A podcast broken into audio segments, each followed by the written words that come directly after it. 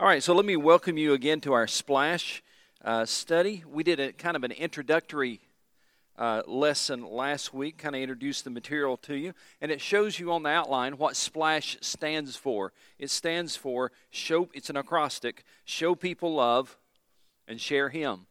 It's not a program. It's not an evangelistic evangelistic training event. Nothing wrong with either of those things, but that's not what this is. We're just looking at Scripture, looking at the life and ministry of Jesus, trying to learn how he did ministry, trying to learn how he shared the gospel. And basically, to summarize the way Jesus did it, uh, if we could just show people love and share him, make an amazing impact on people around us. So, just for review, because some of you were not here last week, just for review, there's three foundational principles that we talked about last Wednesday. And this is, again, just for review. Uh, first of all, a witness is what we are before it is what we do.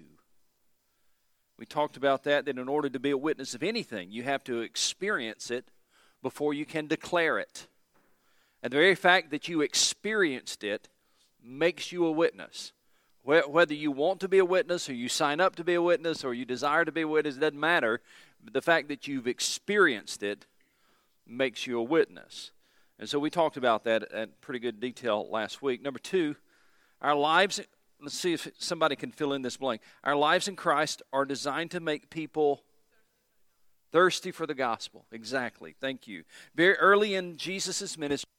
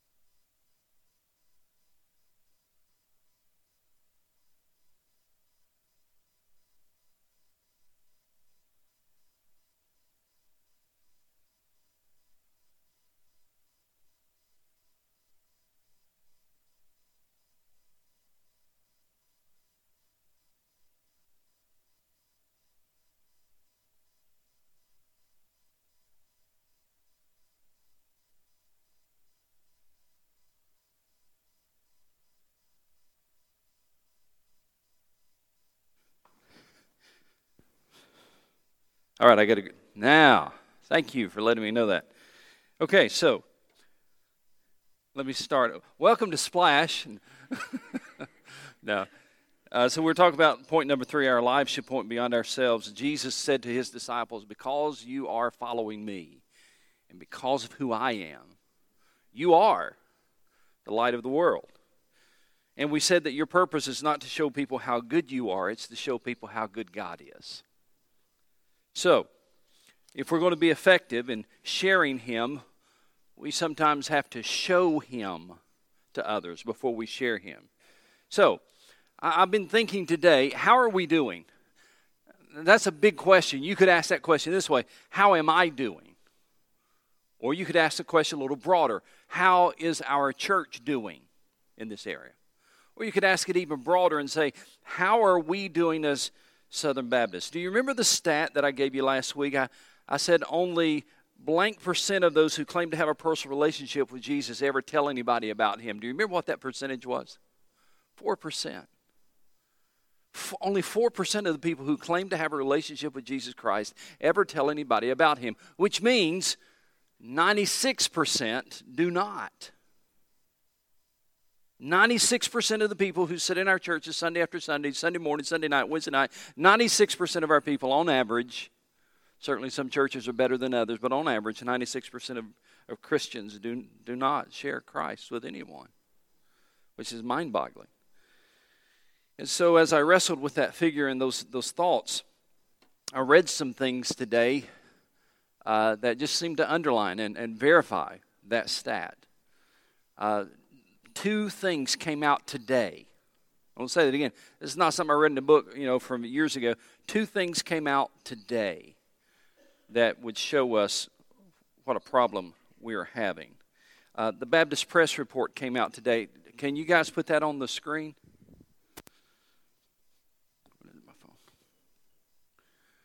This, this is on Twitter. I don't know how many of you are on Twitter and you do the whole tweet thing.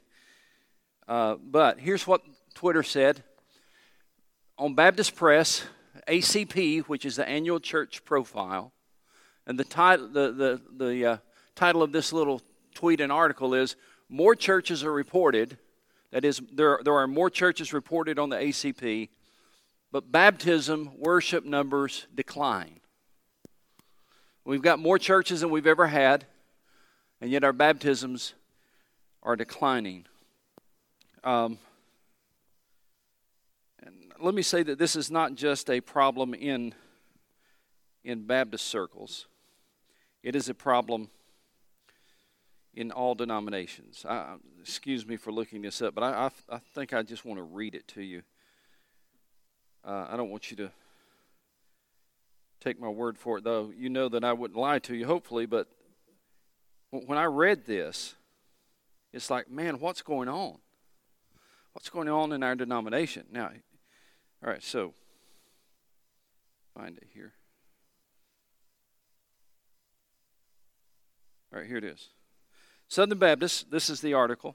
More churches reported bapt- baptisms decline. Here's, here's the article.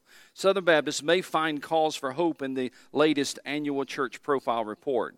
Now, let me explain that to you since you're, you're not perhaps familiar with the annual church profile report. Every year, our church sends in stats about our church to the Southern Baptist Convention.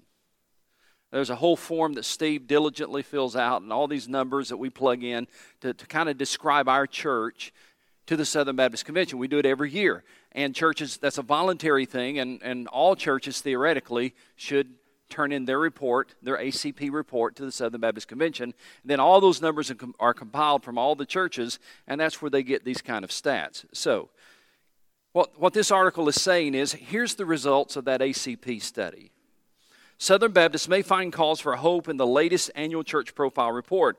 The Southern Baptist Convention added more churches in 2015, due mostly to church planting efforts. Churches also experienced an increase in total giving. That's good. Listen to the second paragraph. However, according to the ACP report compiled by Lifeway Christian Resources, other key measures declined. Those included membership, average worship attendance, baptisms, and missions giving. Those four areas in Southern Baptist churches are on the decline. A bright spot in the ACP data uh, was the increase in churches. The number of churches affiliated with Southern Baptist Convention grew by 294 to 46,793, a 0.6%, 0.63% increase over 2014. This is the 17th year in a row that the number of SBC churches has grown which, if you just look at that stat, is like, wow, for 17 straight years, the number of churches, Southern Baptist churches, has grown. Sounds good, sounds impressive. Listen to this. While the number of SBC related congregations increased, had 294 more churches this year than we did last year, reported membership in those churches declined by more than 200,000 down 1.32% to 15.3 million members. Average weekly worship attendance declined by 1.72% to 5.6 million worshipers. But now listen to this Southern Baptists also experienced a decline in baptisms, down 3.3% to, to 295,212. Reported baptisms have fallen, hear this, church, Reported baptisms have fallen eight of the last 10 years. The ratio of baptisms to total members decreased to one baptism for every 52 members. Ideally, you'd like that number one baptism to every 38 or something like that, one baptism to every 40 members at most. And, and now that number has grown that it takes 52 Southern Baptists uh, to bring one person to faith in Christ. Of course, ultimately, the Holy Spirit does that, but you understand what we're saying. Last paragraph, I want you to listen to this. This is a quote from Frank Page. And he says, I quote, God help us all. In a world that is desperate for the message of Christ, we continue to be less diligent in sharing the good news. May God forgive us and give us a new passion to reach this world for Christ. So the question is, how are we doing? And the answer is, it doesn't seem like we're doing very well at all. That was Baptist Press report that came out today. There was another tweet, and I'm going to get into the Bible. Uh, please be patient with me. There's another tweet that I just want you to be aware of. This is from Thom Rainer, and, and he says, We are steadily losing interest in evangelism over time. Steadily losing interest in evangelism as a denomination. Look at this graph that he produced. Uh, he went on Twitter. He said, There's seven things that Google tells us about evangelism. Go to the next slide. This is there it is. I hope you can see that from where you are. Can, Lisa, can you see that? Y'all see that back there? Chris, can you see that? Kind of, sort of. Can you see that? I'm not going to get into all the numbers, but can you see this constant decline? What this is, let me tell you what this graph is. Google does this study where you, it's called Google Trends, and, and you can put in a word and say, How many people have searched this word between this time and that time? So when you put in the word evangelism, how many people have searched the word evangelism between, what is it, 2014 or something like that until present? 2004, thank you, until present. That's, can you see how it's going? It just keeps going downward, doesn't it? How many people are interested in evangelism? Basically, that's what you're asking with that question. How many people are searching for evangelism? How many people are interested in evangelism? And the the trend continues to go downward.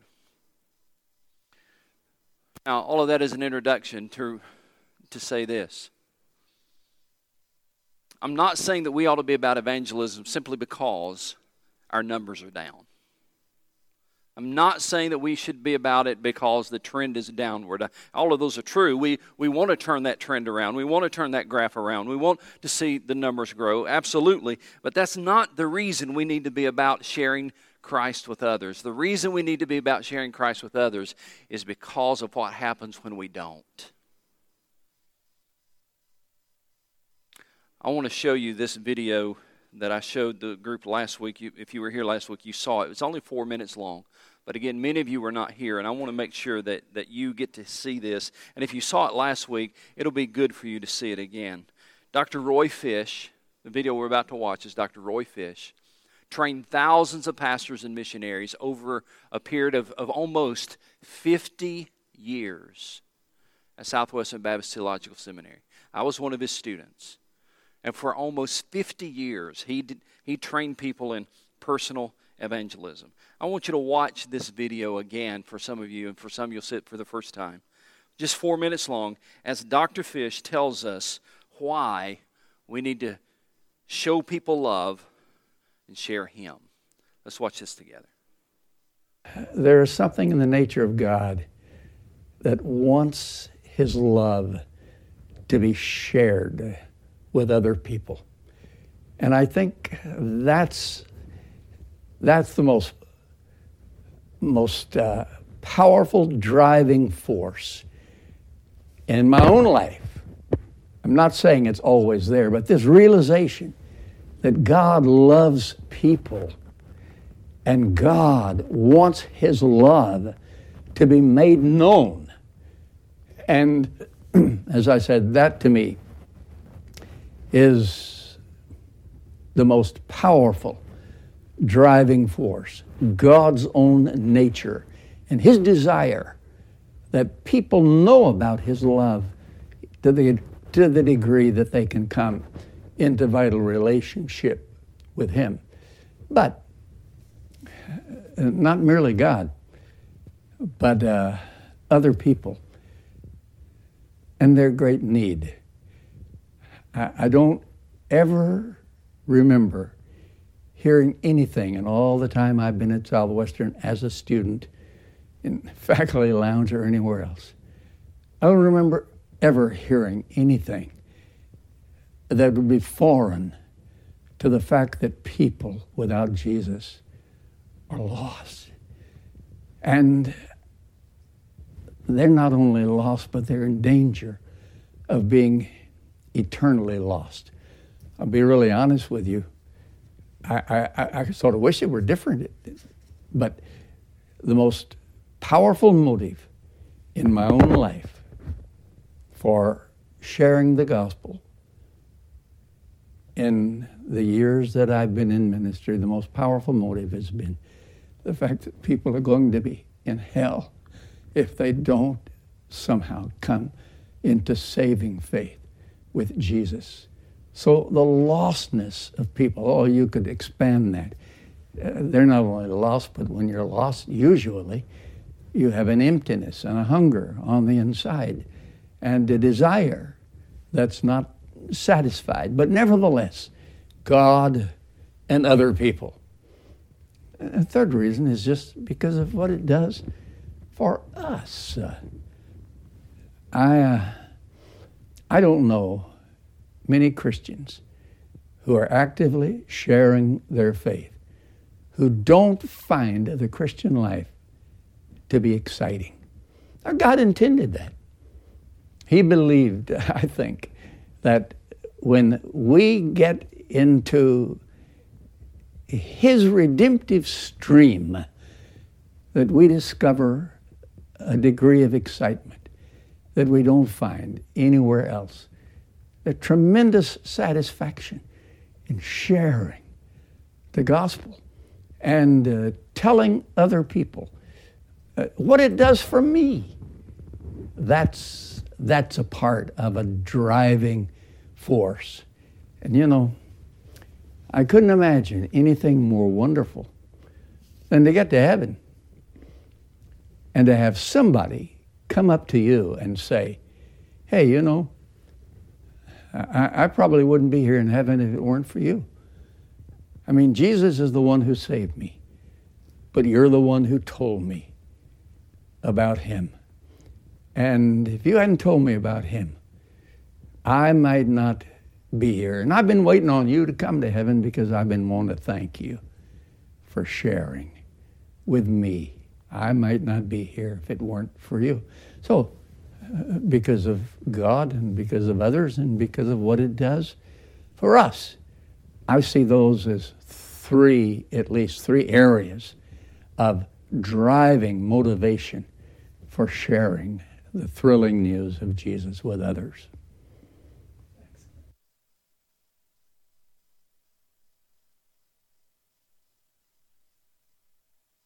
several years ago, many years ago actually now, uh, I called Dr. Fish and tried to, or I, I, invited him to come preach at Mount Airy. And he wanted to come, and we were trying to work it out, and, and I forgot what the conflict was, but he couldn't work it out. Uh, so uh, I wish we had had that opportunity. Let me tell you a story. Two days ago, I had some guys working at our house, and I eventually engaged one of the guys named Roy in a conversation. And, and I asked Roy, if he had a home church. And his response to me was this He said, I, I don't have a whole lot of use for church because I've seen so many hypocrites. He, he wasn't being mean towards me, he was just expressing his feelings and uh, his experience. And, and as I continued the conversation with Roy and progressed in the conversation, I said, Roy, can I ask you a question? Do you have a personal relationship with Jesus Christ, or would you say you're still in the process?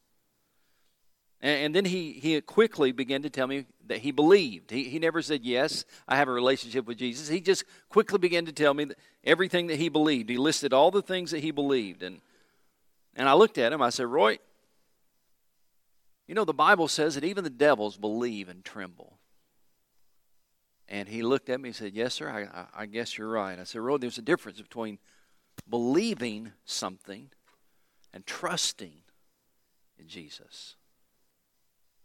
And we talked about that a little bit, and then quickly, uh, Roy wanted to change the station and walk off and do something else. And, and I know he was working, and I was trying to talk to him in the middle of his work. But have you ever had someone argue that the hypocrites are keeping them from becoming a Christian? Just raise your hand if you've ever experienced that. My goodness.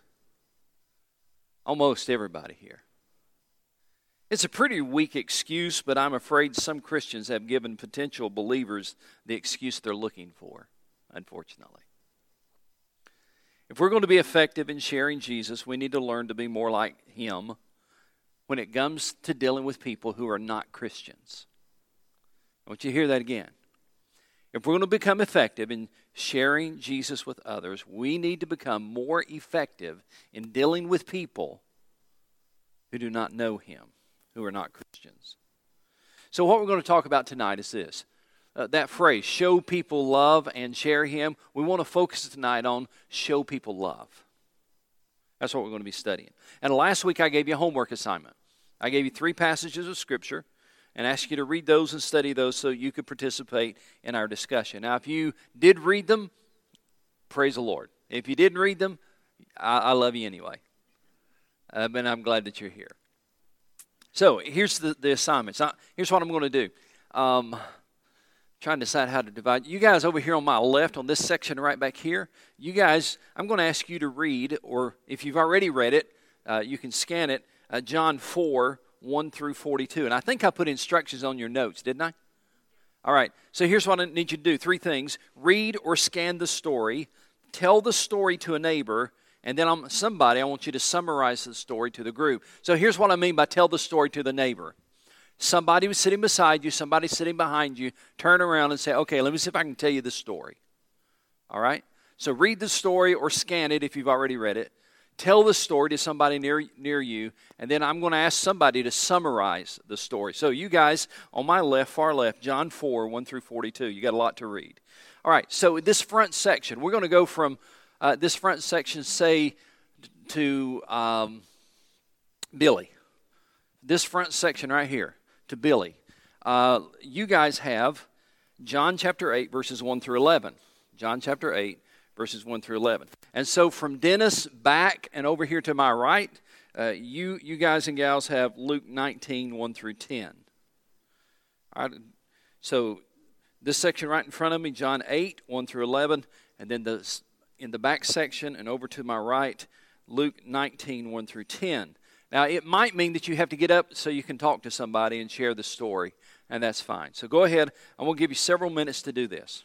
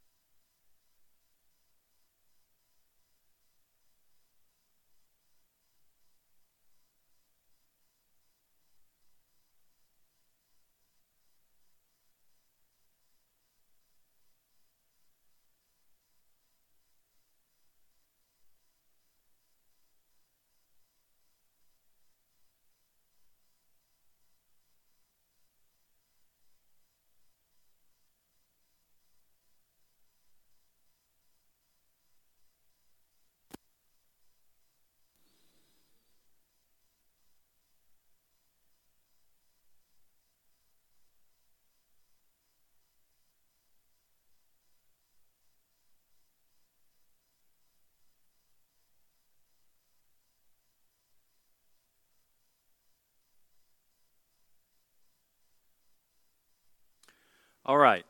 I hope you've had enough time to go through that and at least get a, a grasp of the story and so that we can share it together and talk about the different aspects of these three stories. We're going to start with John chapter 4. And uh, here's what I want to do I want to ask somebody, anybody, summarize this story for us in 60 seconds. I don't want you to teach it. I don't want you to, you know, go on and on and on about it. But could you give me a 45 second to 60 second overview of that story? Who could do that for us on this side?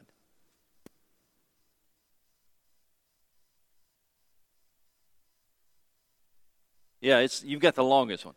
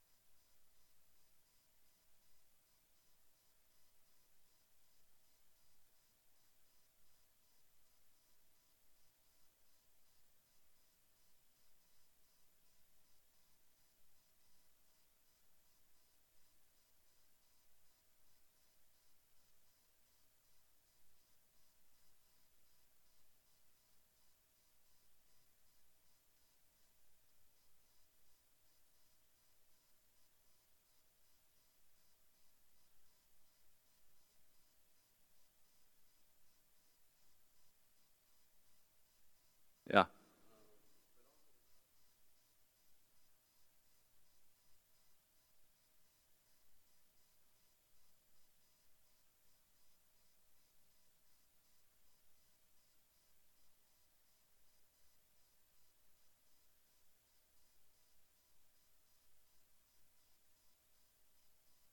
Right. Yeah. Exactly. Good job, Stephen. Let's, let's all talk about this real quick. And, what we're going to do in a moment is compare these three stories. Uh, when the Jews were scattered by the Babylonian captivity, some of those left behind intermarried with Gentiles, people who are not Jews. And they created a, a whole new people group that were known as Samaritans. Well, they were considered half breeds. They were half Jew. They were not full blooded Jew, they were half Jew. And those Jews who came back from captivity and found out that these Jews had married Gentiles, and thus they've created this group called Samaritans, the ones that were full blooded Jews hated the Samaritans. They felt like that they uh, sold out, that they weren't faithful to, to the Jewish faith, and so there was a great conflict between the two. In fact, they created, the Samaritans had to create their own place of worship because they were not allowed to go to the temple because they were now half breeds. This particular woman was not only a Samaritan, this group or anybody that might know the story, she had been married more than once. How many times had she been married? Five times. Is there anything else that you would say about that? Not only was she married five times, but there was one other aspect to that. She was living with a guy. She was living with a guy that was not, she already been married five times, living with a guy that was not her husband and her presence at the well late in the day indicates that she was not welcome at the well by the respectable women. So basically, what I want you to see by this, she was even looked down upon by the Samaritans. Here's a Samaritan woman that was probably looked down upon by the Samaritans. This is not a lady who had a great reputation. This is the kind of lady, I'm just trying to be, be real. This is the kind of lady that when she comes in to your church, you look and go, you know, and maybe you don't, and hopefully you don't. But that's the kind of lady she was, okay? Hang on to that. Let's go to the second story. Second story is John chapter 8. John chapter 8 is a woman caught in the act of adultery. Somebody in that section right here in front of me, tell me a little bit about her and, or about that story.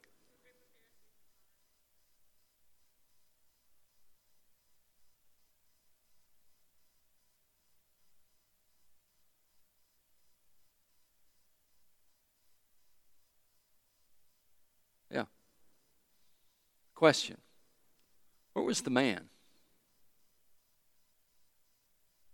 Yeah. Why was he not brought before the council?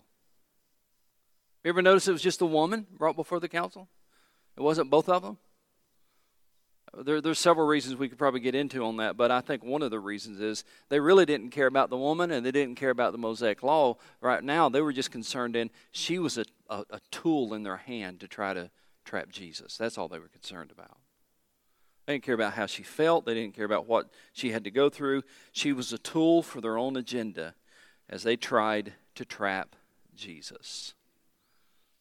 And you know the story how he, he wrote in the sand, in the, in the dirt with his finger, and, and a dramatic story, and eventually said, You who are without sin, cast the first stone. And I love the way the text says it. Uh, y'all correct me if I'm saying it wrong, but the text says something like this that they started leaving from the oldest to the youngest. Why do you suppose they started leaving from the oldest to the youngest?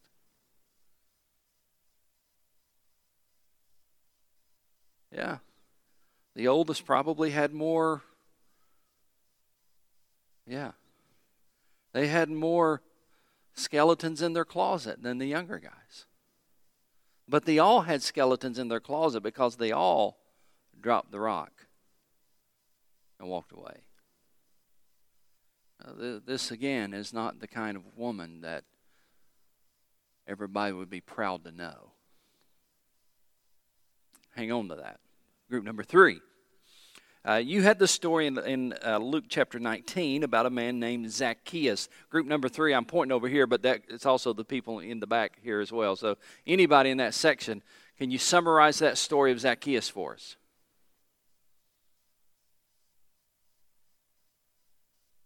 Go ahead. I double dog dare you.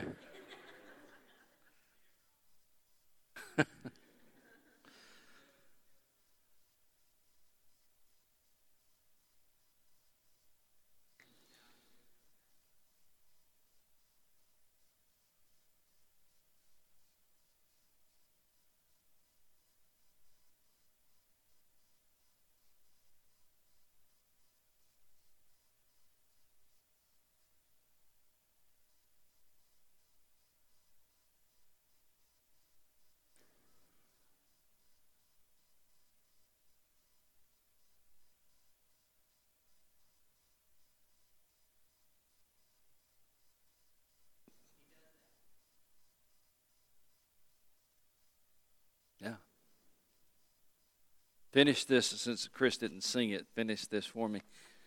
Zacchaeus was a, wee little man, and a wee little man was he. Why do you think that in the scripture it really gives print to the fact that Zacchaeus was a small man? He was a short guy. He was vertically challenged. All right, why, why is that even mentioned? In the scripture. Had to go out of his way to see Jesus, had to climb the tree to see Jesus, yes. Yeah, kind of adds to the fact that he's unfavorable, he's an underdog. I, I, this is just a, a thought of mine. It's not really something I can point to in Scripture. Uh, but I think it may indicate that this had become a point of derision for him.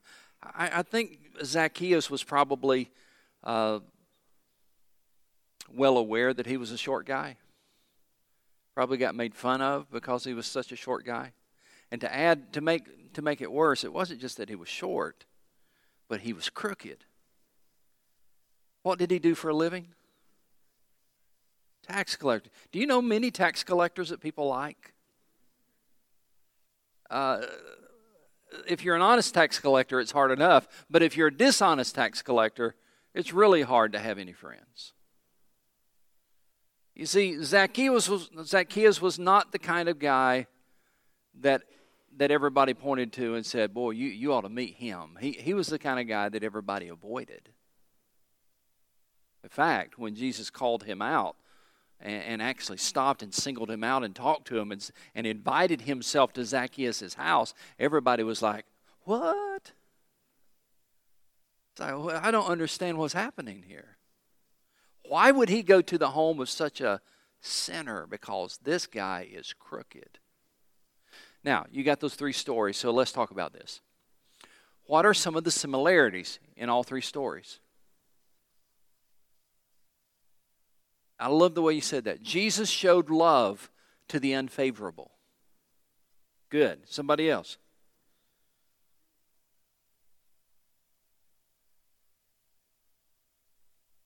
Yeah. That's good.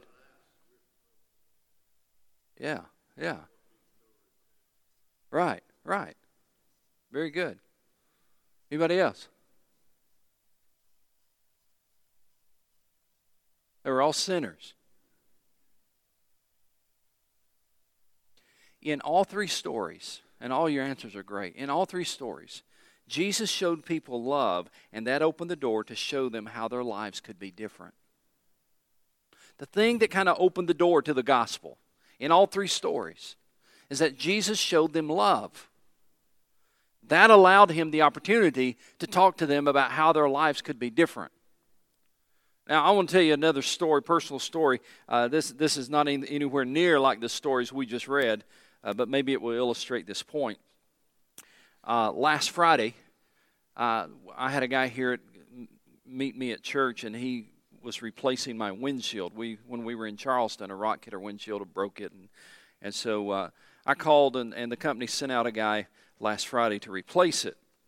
So I went outside. I met him, showed him the card. We, we, we, dealt with all that, you know, try to be nice to him and all that. Then I went back inside, and I, you know, Lori sometimes is like my wife, and here's what I mean by that. My wife can sometimes say the right thing at just the right time. It's like, oh, that's the Holy Spirit, you know. Is any other men have that? You, you, you don't have to raise your hand, but eh, I walked into I was outside and I walked into my office. In order to get to my office, I have to walk through her office. As I was walking through her office, she said, um, um, There's some cold bottles of water in the refrigerator if you might want to give him one. I stopped and I said, Okay. so I went, and sure enough, there were bottles of water in the refrigerator. And uh, so I went out to him and, and I said, Hey, Mike, would you like a bottle of cold water? And here's what he said. This is ver- verbatim what he said. When I, when I said, Would you like a bottle of cold water? He looked at it and he said, Now you're speaking my language. And you know what that allowed me to do? It allowed me to stand there for, I don't know, five or ten minutes and talk to Mike. And I, I didn't fully share the gospel with him, but I got to talk to him about the things of the Lord. And I eventually got to invite him to church.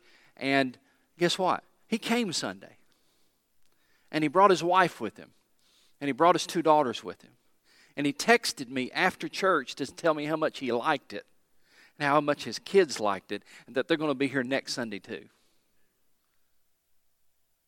Now, the reason I tell you that, it started with a simple bottle of water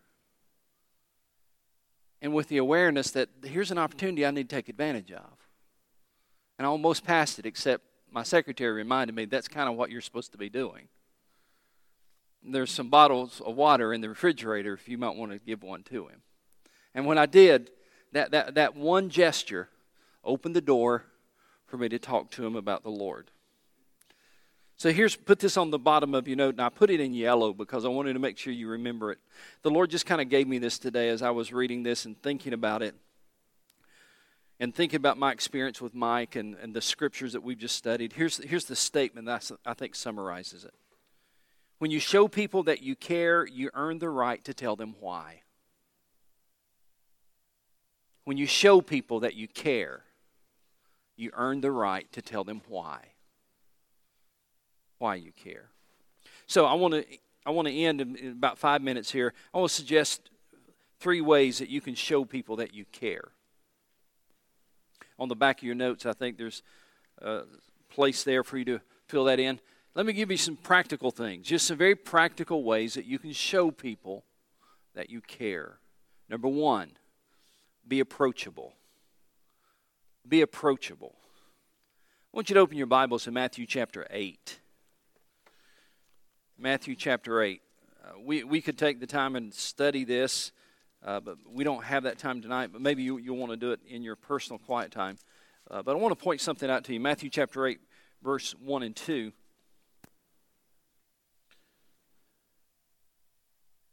Speaking of Jesus, it says in verse 1 When he came down from the mountainside, large crowds followed him.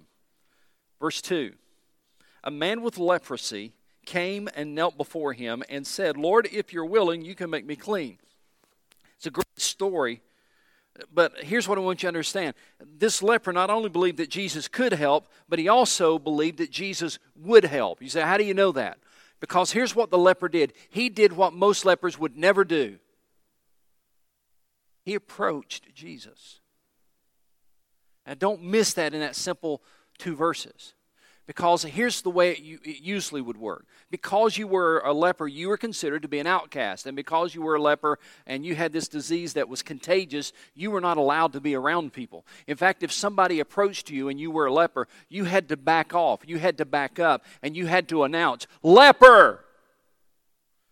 Because you didn't, you, you could not risk people coming in contact with you and getting your disease. And so uh, you were not allowed to go worship at the temple. You were not allowed to be around your family. You were, you were outside the village, outside the city. You, in fact, they lived, they huddled together. Other lepers would live together because that's the only people they could associate with. The only people lepers could associate with were other lepers. You were not allowed to approach anybody like that. And this verse says that this leper went to Jesus. Look at it again, verse 2. A man with leprosy came and knelt before him and said, Lord, if you're willing, you can make me clean. Just be approachable. There was something about the way Jesus did his life that even the lepers thought they could approach him. I, have got this statement. I, I think I put it on your notes from Andy Stanley said, When you study the life and ministry of Jesus, people who were nothing like Jesus liked Jesus. I love that. People who are nothing like Jesus like Jesus. They were drawn to him because they saw in him clear evidence that he genuinely cared for them. So be approachable. Number two, look for those who seem to be invisible. Look for those who seem to be invisible. Mark chapter 10. I'm not going to talk about it, I'm just going to read you the text. Mark chapter 10, verse 13 through 16 is an example of this. People were bringing little children to Jesus to have them touch them, but the disciples rebuked them. Uh, when Jesus saw them, he was indignant and he said, Let the little children come to me and do not hinder them, for the kingdom of God belongs to such as these. I tell you the truth, anyone who will not receive the kingdom of God like a little child will never enter it.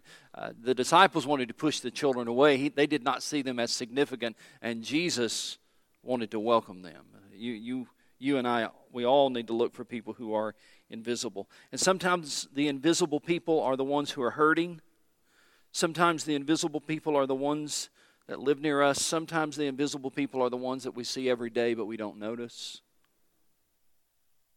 Sometimes the invisible people are the ones who have a reputation, and it's not a good one. Sometimes the invisible people are the ones who, if we really stopped and think about it, they're the ones who need Jesus desperately. We all need Jesus desperately. But they're the ones they're the ones who their lives are, are a wreck. And people keep walking by them. So, look for those invisible people. Number three, do the unexpected. Jesus was the master of unexpected kindness just read the Gospels. He, there are so many stories we could point out. He was the master of unexpected kindness. Maybe one day this week, you'll do something for somebody, and they'll say, Now you're speaking my language. Now they may be ready to listen. So here's the, here's the proposal show people love and share Him. Not a program. Show people love and share Him. Father, in the name of Jesus, may you continue to bring people across our path that we can show people love to and who desperately need you. And Lord, maybe you need to simply open our eyes to the invisible people that we walk by. But regardless of who it is, give us that heart, that desire, the willingness to show people love and to share you with others. And I pray that in Christ's name. Amen.